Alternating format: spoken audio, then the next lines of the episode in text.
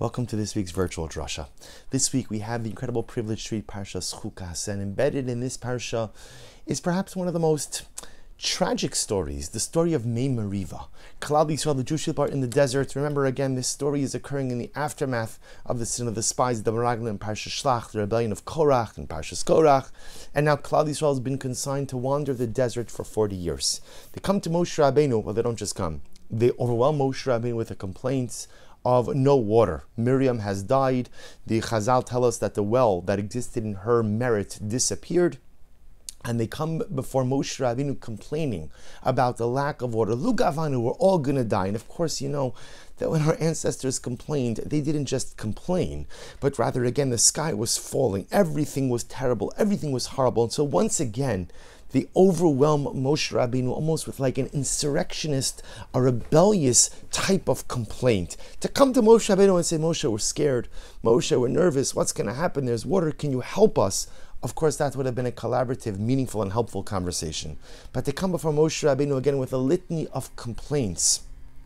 And really, as we've mentioned before, when they complain against Moshe, they're really complaining against HaKadosh Baruch Hu.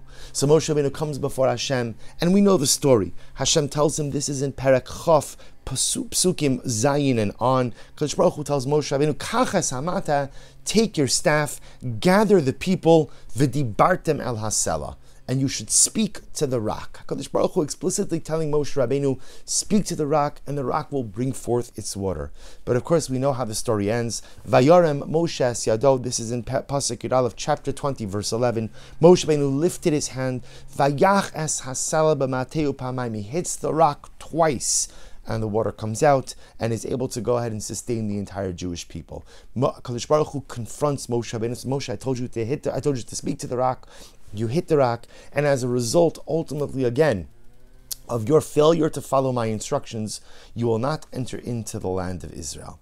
And so often, you know, when I think about this story, what often kind of pulls my attention is did the punishment really fit the crime? Moshe Rabbeinu again was a dedicated shepherd. It's true he made a mistake. It's true he disobeyed.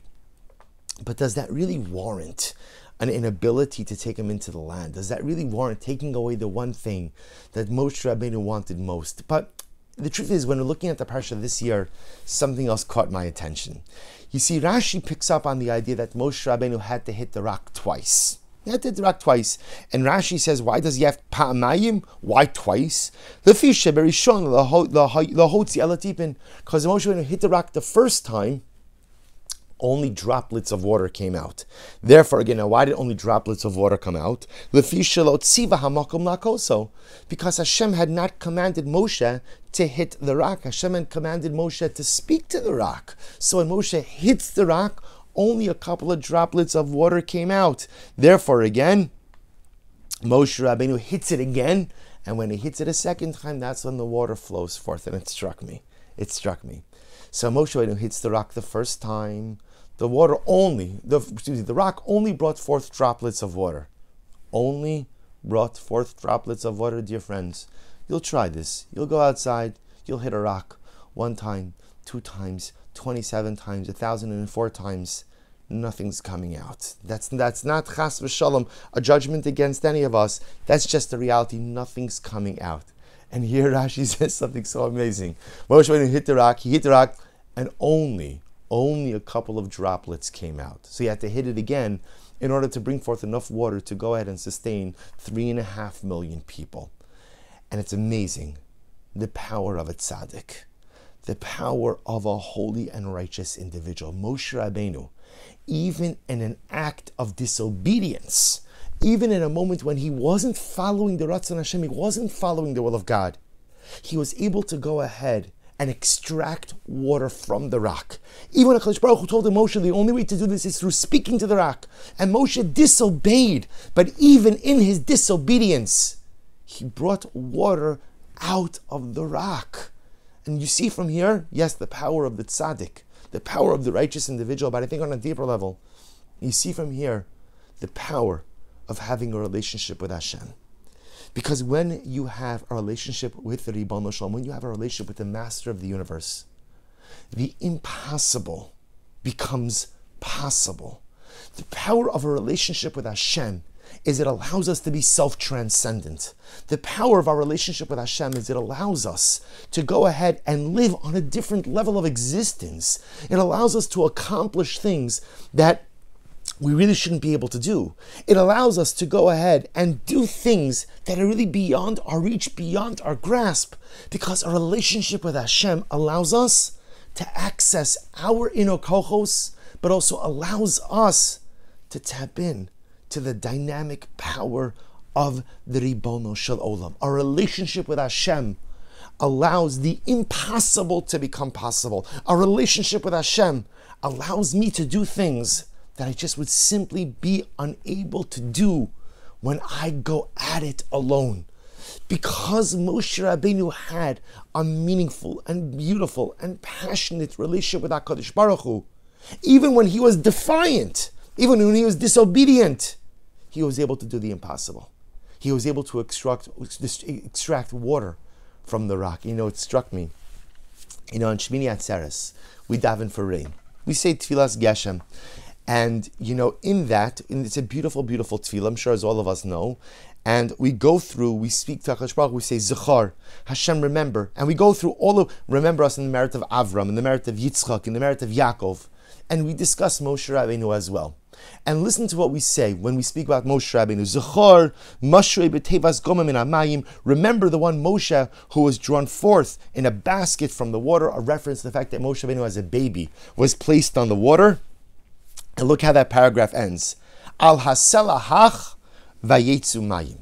Remember Moshe, because he hit the water, he hit the rock, and the water came out. Now it's interesting. Remember, there are two rock stories, right? There are two rock stories. There's the story earlier on in Shmos, where Hakadosh Baruch Hu told Moshe to hit the rock, and Moshe complied. He hit the rock. He brought forth water. There's the story now in Bamidbar in Parshas Chukas, this week's parsha, where Moshe is commanded to speak to the rock but instead he hits the rock. So it's interesting, almost everyone assumes that this statement, al Hasela hach, that Moshe hit the sela and the water came out, of course, is a reference to the story in Shmos, where Moshe was supposed to hit the rock and not speak to the rock. But dear friends, I'll just point something out which I think is interesting. In Shmos, the Torah calls the rock a tzur. It's only in Parshas Chukas in Bamidbar that the Torah calls the rock a sela. Translate the same way, rock, but in, in Shmos it's a tsur, and in Bamidbar it's a sela. In Chukas, the disobedient hitting of the rock, it's called a sela. So it seems to be that in Tfilas Geshem, we're making a reference to the fact that Moshe Rabbeinu hit the rock. But Moshe Rabbeinu's hitting of the rock was an act of defiance and disobedience. Why would we make reference to it? But now we understand. Because what are we saying over here? We're saying, you know, Moshe Rabbeinu was able to do the impossible. Even when he was defiant and even when he was disobedient, he did the impossible. And why do we extol that? Because to us, what it shows us is the power of a relationship with Hashem. That a power of a relationship with the Ribono Shel Olam allows the, the impossible to become possible. The power of a relationship with Hashem is it allows us to dig deep within ourselves and to access kochos and abilities and talents that we never thought we had. And it's interesting because what is the greatest example of that? The greatest example of that is Moshe Rabbeinu hitting the rock in this week's parsha because Moshe Rabbeinu did something that God did not want him to do. Moshe Rabbeinu made a mistake. Moshe Rabbeinu was defiant and disobedient, and yet, despite all that, he got water out of the rock. And Rashi's, oh, he had to hit it twice. He had to hit it twice because the first time he hit it, it only trickled out. He had to hit it again so it would flow out. And here, Moshe Rabbeinu is the paradigmatic example of the power of a relationship with Hashem because it is that relationship that makes the impossible possible. It is that relationship that allows us to be self transcended. It is that relationship that allows us to find strength and energy and abilities that we never know we had. That's the power of our relationship with Hashem. Too often in life, we think about our relationship with Hashem as a necessary component in order to avoid punishment. I want a relationship with Hashem because I don't want to get punished.